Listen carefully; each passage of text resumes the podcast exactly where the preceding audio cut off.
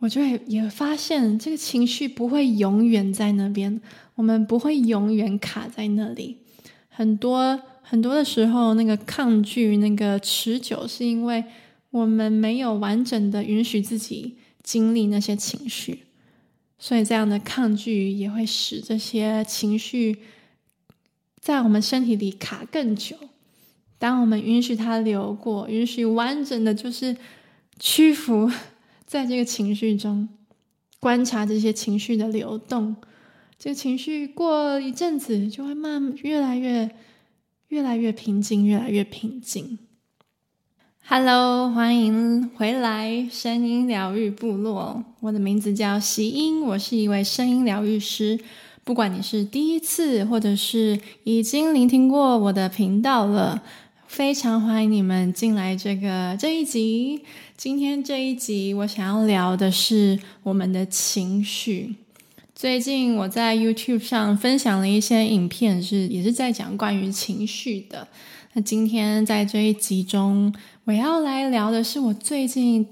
的一个新的体悟，所以它对我来说也是一个蛮新的学习，蛮新的一个见解。那。所以，其实就算我是一个疗愈师，我也是跟着大家，跟着每一个人一起走在疗愈的过程上。情绪在我们的身心扮演相当重要的角色。虽然说在主流在西医里面，常常会把身体单纯就看身体表面的症状，然后对症下药，嗯，但是。这样往往忽略了我们身体跟我们的心跟情绪的关系是什么。现在也有很多很多研究已经证实，我们的情绪其实影响着我们身体的运作。在我之前提到创伤的那一集，在我聊到创伤的那一集，也有谈到创伤怎么样。带来一些强烈的情绪，怎么样使我们压抑这些情绪？那压抑这些情绪又造成了压力，压力又进而影响到我们身体的运作。压力会使我们的免疫机制下降，会造成很多的炎症，会。这些追溯到后面的根源，都是跟我们的情绪有关系的，但。在我们从小到大的过程、成长过程中，我们几乎没有被教育，我们该怎么样面对自己的情绪。我们在很强烈的情绪来临的时候，我们可以用什么方式来平复我们自己，来拥抱我们自己，来消化这些情绪呢？当你感觉到强烈的情绪的时候，你会做什么？你会去？深深的感受这些情绪吗？或者你会选择分心，选择跑出去跟朋友聊天，或者是打开电视，或者是看 YouTube 影片？以上这些我都会做，所以我自己是我最近深深的发现，我在面对强烈的情绪的时候，我其实是没有办法，不知道怎么样完整的。去面对它，所以我常常会一个人的时候，当有强烈情绪的时候，我就会变得很焦虑、很害怕，因为我就觉得啊，我没有办法一个人独自的面对、承担这些情绪，所以我就会选择可能一直看 YouTube 影片，一直找看开心的影片啊，或者是看影集啊，然后让自己分心，或者是也我也会跟朋友聊天，但是。如果是跟不熟的朋友见面的时候，我没有办法真的觉得我可以打开心房说一下我的心事的时候，那其实是很累的。我其实虽然表面上我是笑笑的，然后跟对方聊天，但是我深深的感觉到那个情绪在那边，还是一直在呼唤着我去去好好的拥抱它。我在跟个案工作的过程中，我也发现到一件事情，就是不管是来自台湾还是德国的个案，都是这样子，跟我一样，就是我们很难去直接说出我们感觉到的情绪是什么。打一个比方，比方说个案在跟我说他们的事件、他们的议题的时候，他们往往会说：“我觉得为什么他会这样做？” 或者是他会说：“我觉得他怎么可以这样？”这些都不是情绪，而是故事或者观点。这些不是所谓的基本的情绪，像是悲伤、生气、嗯、挫折等等的。我们没有办法直接说出“对，我觉得很难过”或者是“我觉得很愤怒”。有时候是需要需要回到我们的身体，需要在。我会提醒个案说：“你现在感觉到什么？你的身体感觉到什么？当你在说这件事的时候，那个案就会回到自己的身体，然后发现哦，我现在其实是生气的，但是我是就是他之前都没有意识到他自己正在生气，所以讲出直接说出自己的情绪，真的需要练习，不管是在平常日常生活中跟跟。”各种不同的人沟通的时候，我们都很难直接说出自己真正的情绪。有时候我们也不知道自己真正的情绪是什么。有时候那些情绪是层层堆叠的，可能有不同的情绪在同一个事件当中。有时候悲伤之下是很深的悲伤，很深的痛，所以不是说。一件事情只会让我们感觉到一个情绪，那为什么我们会那么难说出我们的情绪？这就像刚刚提到的，我们在小时候可能都经历过相似的经验，就是爸妈当我们表达出我们的负面情绪的时候，可能就遭遇到责骂，可能就就。被惩罚，对，很多不管是我的朋友啊，或者是个案，都会说小时候他们是不被允许表达愤怒的。这个相信大家都应该不少人都可以同有同感，就是我们在教育中，我们是没有办法表达生气的，可能只有爸妈可以表达生气，他们会。生气的骂我们，生气的惩罚我们，但是我们生气的时候，他们就会更生气，然后会让我们觉得很有罪恶感。所以，对，小时候我们没有机会去学习表达自己的的情绪，或者是当我们有一些负面情绪的时候，可能我们就被孤立了，我们就被忽略了，所以我们就。学到说，如果我们想要被爱、被接受的话，我们就不可以表达负面的情绪。我们在学校之中也从来没有真正的学习过，我们要怎么样调理、怎么样消化情绪、怎么样面对情绪。因为当然，在学校我们很在意的就是比较偏智力的发展。但情绪这件事情实在是太重要了，对我们的身心健康是非常重要的一件事情。所以今天我们就回来这个很大的主题上，因为我在对声音疗愈的过程中，我真的发现帮助大家面对情绪是。他们可以感觉到最大的疗愈，最大的转变。那今天我想要分享的这个新的领悟，就是来自我自己的生命经验、生活经验，而且是最近的事情。对，所以我们我要来开始讲我关于我自己的故事。这个故事，这整件整个领悟呢，或者是转变。要从一个月前的一个梦开始说起。我有一天，那在做那个梦的那几天前后那几天，我其实是心情很不好的，有许多波动。那做梦的，对，那个梦境呢，就是我梦到我在我家，然后我在我家的床，呃，窗户旁边，那。我那时候正在哭，我只我记得在梦中有一个女生，好像在骂我，在旁边骂我，在就在我的旁边。但那时候我就在哭，然后我就觉得很委屈，很很很悲伤。那正当我在哀嚎、我在哭的时候，窗户外面就出现了许多水花，很像暴风雨那样，就是有很多很大的水花就打到那个窗面上。然后我后来我在哭的时候，我就发现这件事情，然后在那个梦中，我就不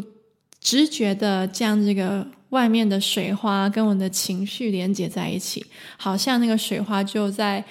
回应着我的情绪。当我情绪很很有波动的时候，那个水花就很强大，这样子，所以我就一直哭，一直哭。然后后来突然间，我就站起来，然后我就面对那个窗户，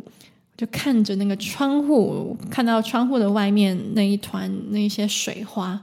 然后我就举起我的双手，像这样子，然后我就好像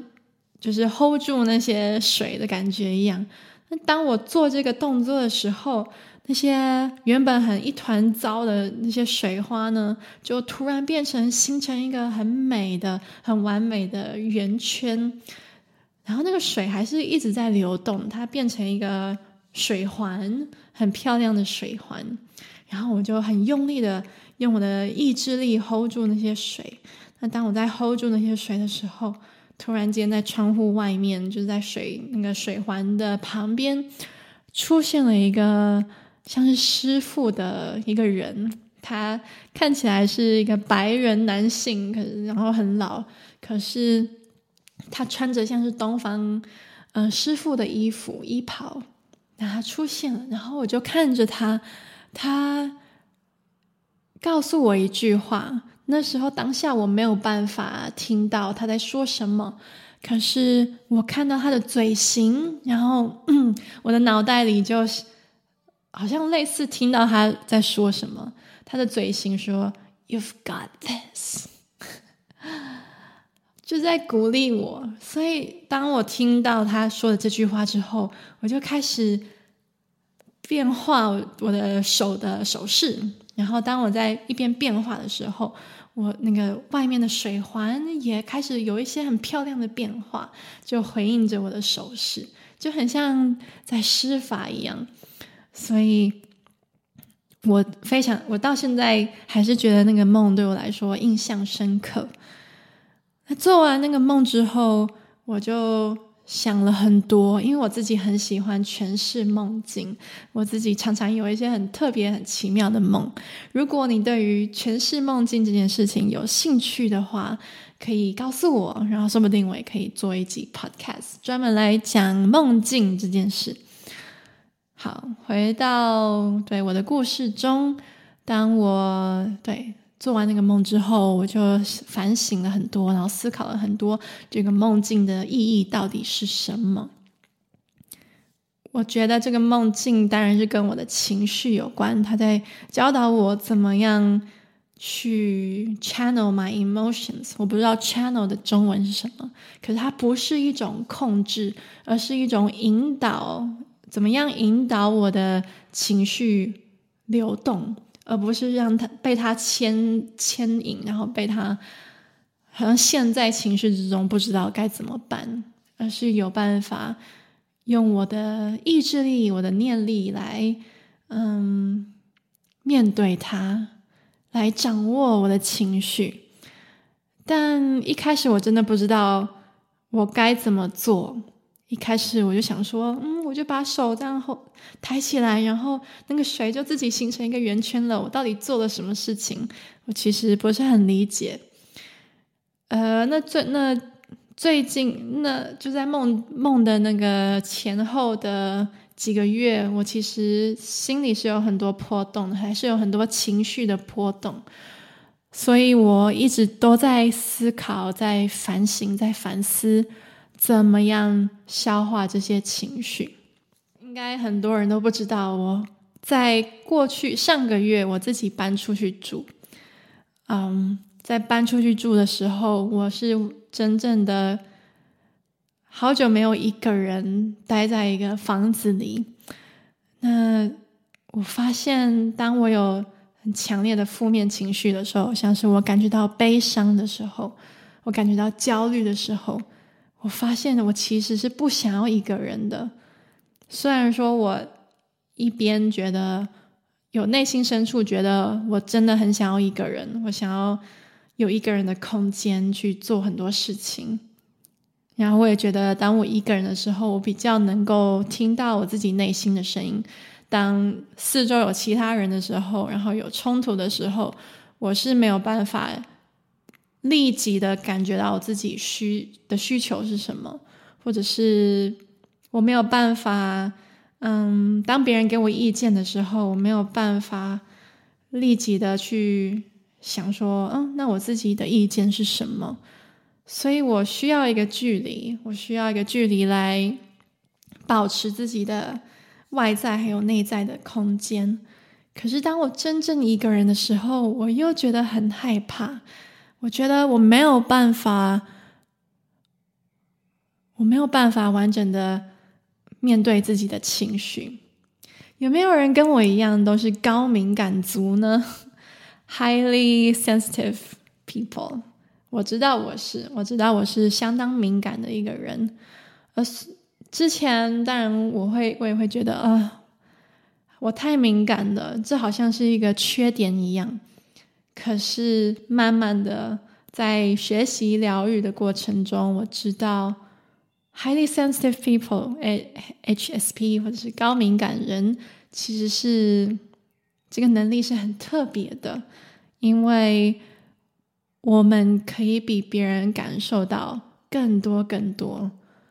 我们的情绪就很像是有更多种颜色一样。有比别人更多更多的颜色，更多的渐层，所以我们可以感觉到很大的喜悦，也可以感觉到很深沉的悲伤，很深的恐惧，很深的愤怒，或者是很深的兴奋感，这些都有。嗯，但是身为高敏感的我，我自己从来没有好好的学习，我可以怎么样去拥抱这些情绪。因为当情绪来的时候，实在是太强烈了，实在是太深层了。比方说，最近我因为一些事情，我感觉到非常非常的悲伤。那当我感觉到悲伤的时候，我就会觉得，哦，我好像会永远陷在这个情绪里出不来，而且这个情绪实在是太深了。当我在一个很深很深的悲伤中，我就觉得自己非常的孤单，好像。世界上没有任何一个人可以跟我 share、跟我分享这样的感受，因为实在是太深、太深层了。不知道你有没有这样一样的感觉呢？如果有的话，你真的不是孤单的，因为每个人都会有这样的时刻，感觉到很深层的悲伤，或者是很深层的愤怒的时刻。那因为我感觉到这些太深层的情绪，我就不相信我自己可以一个人面对，所以我发现我常常还是会想要找找别人跟我一起，或者是我会外包这个责任给其他人。我会觉得说，嗯，今天他跟我那么要好，所以他就要嗯帮忙跟我一起照顾我的情绪。这个是我自己后来。最近在发现的，我自己潜意识是这么运作的。虽然我的我的意识中，我是觉得哦，对，我就是要对自己的情绪负责任。可是我的潜意识中，我还是会不自觉的希望，当我在很难过、很焦虑、很害怕的时候，会有一个人来拯救我，会有一个人来照顾我。所以，身为高敏感的人，身为可以感觉到非常多种情绪、非常大的情绪的人，我们更要学习怎么样去有这个力量去照顾我们的情绪。我觉得这是真正长大的一个过程。所以在一个人的那几天，在当我有很深层的悲伤的时候，我学习到怎么样允许自己单纯的感受这个情绪，不要找任何的分心的东西，不要看影片，不要不要找别人，就是跟自己的情绪待在一起。我发现，其实这是很难的一件事情，允许自己完整的感受一个情绪。我以前几乎没有这样子做过，我以前对从来没有这样做过。所以那那样的过程是什么呢？就是当我在哭泣的时候，我找到一个自己中立的角色。我单纯的观察，现在感觉到的很深的悲伤，是我从身体的哪一个部分感觉到这个悲伤？然后我就发现，这个很强烈的情绪是来自于我的胸口，还有我的上腹部。我的胸口就像是真的有个伤痕在那边，然后有有疼痛的感觉。有一个被切开的感觉，然后一直那个疼痛一直在那边，然后我的上腹部也是一直有一个很紧缩的感觉，所以那是你会发现情绪真的是我们真的是靠身体来了解我们现在感觉到的情绪是什么，所以很重要的第一个步骤就是回到身体，用一个中立的观察者的角色。当然说，我们在观察的时候，我们还是会感觉到那个情绪。可是，我们可以同时有两个角色：一个角色是我们正在看着自己，看着自己这个情绪、这个身体，然后看这件事情很重要。我后来发现，在我的梦境中，我是怎么样掌握这个情绪的，因为我。站起来看向窗外，我是直接的看着看着那个那些水花，我没有看其他地方，我就是直直的看着自己的水花。那个水花就象征着情绪，所以当我感觉到强烈的情绪，我需要做的是看着他，一直看着他，不是推开他，不是逃避他，是看着他。用一个很中立的方式看着他，看着他之后，其实就只是这样子而已，就是看着他。然后我那时候，当我有这个顿悟的时候，我就闭上眼睛，然后用内心的眼睛看着自己的内在，然后我就想象这个悲伤就像是洪流、洪水一样。波涛汹涌在我的胸口里面，然后我就看着这些水、这些洪流。那当我开始看的时候，我发现这个感觉就已经轻盈非常多了。这是一个很神奇的过程。那当我不断的陪伴自己的情绪，我就会也发现这个情绪不会永远在那边。我们不会永远卡在那里，很多很多的时候，那个抗拒、那个持久，是因为我们没有完整的允许自己经历那些情绪，所以这样的抗拒也会使这些情绪在我们身体里卡更久。当我们允许它流过，允许完整的就是屈服 在这个情绪中，观察这些情绪的流动。这个情绪过一阵子就会慢越来越、越来越平静，越来越平静。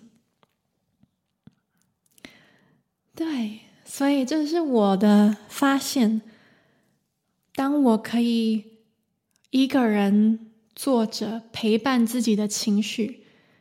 然后也知道这个情绪在这样的陪伴之下会越来越慢慢的消失，然后我就发现我自己更有力量了。我知道现在我不用害怕一个人了，因为就算我一个人，一个人面对情绪，也不会遇到危险，不会有什么可怕的事情发生。所以我此时就获得了许多力量，许多自由，可以面对自己。我觉得这个过程是相当 empowering，一个很给力的过程。我们当我们可以做自己的英雄，不等别人来拯救我们，而是懂得照顾自己内心受伤的那个小孩，像是受伤的内在小孩，或者是 那个强烈的情绪，那我们就真正的长大了。我们就是我们自己的英雄，我们真的不需要依靠任何人。当然，如果我们在经历强烈的情绪的时候，或者是我们有一些情绪议题需要解决的时候，有一些陪伴、一些帮助，当然还是很重要的。所以，我们生活中还是会需要重要的角色，像是家人、朋友、伴侣，跟我们一起。但是，我自己也在也发现，我很多时候支持跟依赖。这两个事情是不一样的。我们当然会需要支持，但是如果我们将这个责任给别人担，那这对我们来说也不是一件健康的事情。不过，如果你现在正在经历一些身心议题，不管是身体的病痛、长期的病痛，或者是一些内在信念、一些身呃心理议题、情绪议题，你觉得很困扰，需要找人陪伴，需要需要一个镜子，一个引导者，一个陪伴来帮助你的话，那当然也很欢迎你来联系我，来跟我做一对一的疗愈。我最近会推出很多种不同的线上一对一疗愈。所以不只有声音疗愈，还有包含内在小孩的疗愈，或者是单纯的谈话，在谈话之中帮助你去找到很重要的一些内心的答案，一些可以帮助你自己走过更嗯放掉过去的模式，然后看清自己关于自己的真相，然后终于带来一些深层生命的转变的一个过程。所以很欢迎你来。跟我聊聊，对。那除此之外呢，我在六月二十九日也会办一个线上的工作坊。这个工作坊是跟我们声音有关系，怎么样使用声音来玩我们的情绪，来释放我们的情绪。这个我们会做很多不同的有趣的练习。帮助你更加认识你自己的声音，帮助你有更自由的表达能力，帮助你找到你声音多种不同的颜色，让你可以更清楚地表达你自己。除此之外，也可以用这个声音来当做你的情绪疗愈的工具。你不需要任何人帮助，你可以自己疗愈你自己。当情绪一来的时候，当你觉得很苦恼。很陷在其中，很需要帮助，很需要看到一个，很需要厘清一些情绪的时候，这个在工作坊里面的这些练习，你都可以之后在日后日常生活中自己使用。所以相信这个工作坊会对很多人带来很多的帮助，所以欢迎你来报名。然后我很期待。直接在线上跟你们见面，跟你们谈谈你们的生命经验，还有一起用很嗯像小孩子般一起来玩声音。如当然，如果你有任何的问题的话，也可以随时来询问我，随时跟我联系。虽然我人在德国，可是现在科技如此的发达，然后对我们其实是没有距离的。对可以透过不管是使用 Instagram 或者是 Facebook，你都可以找到我，或者是直接来信跟我联络。那同样的，如果你今天听完这个 Podcast，你觉得有什么感想，或者是你希望我再多讲一点关于什么的议题，不管是心理议题或者是疗愈的议题，都可以欢迎你跟我说。嗯。好，那今天这一集就到这边结束喽，谢谢你的收听，那我们下次见。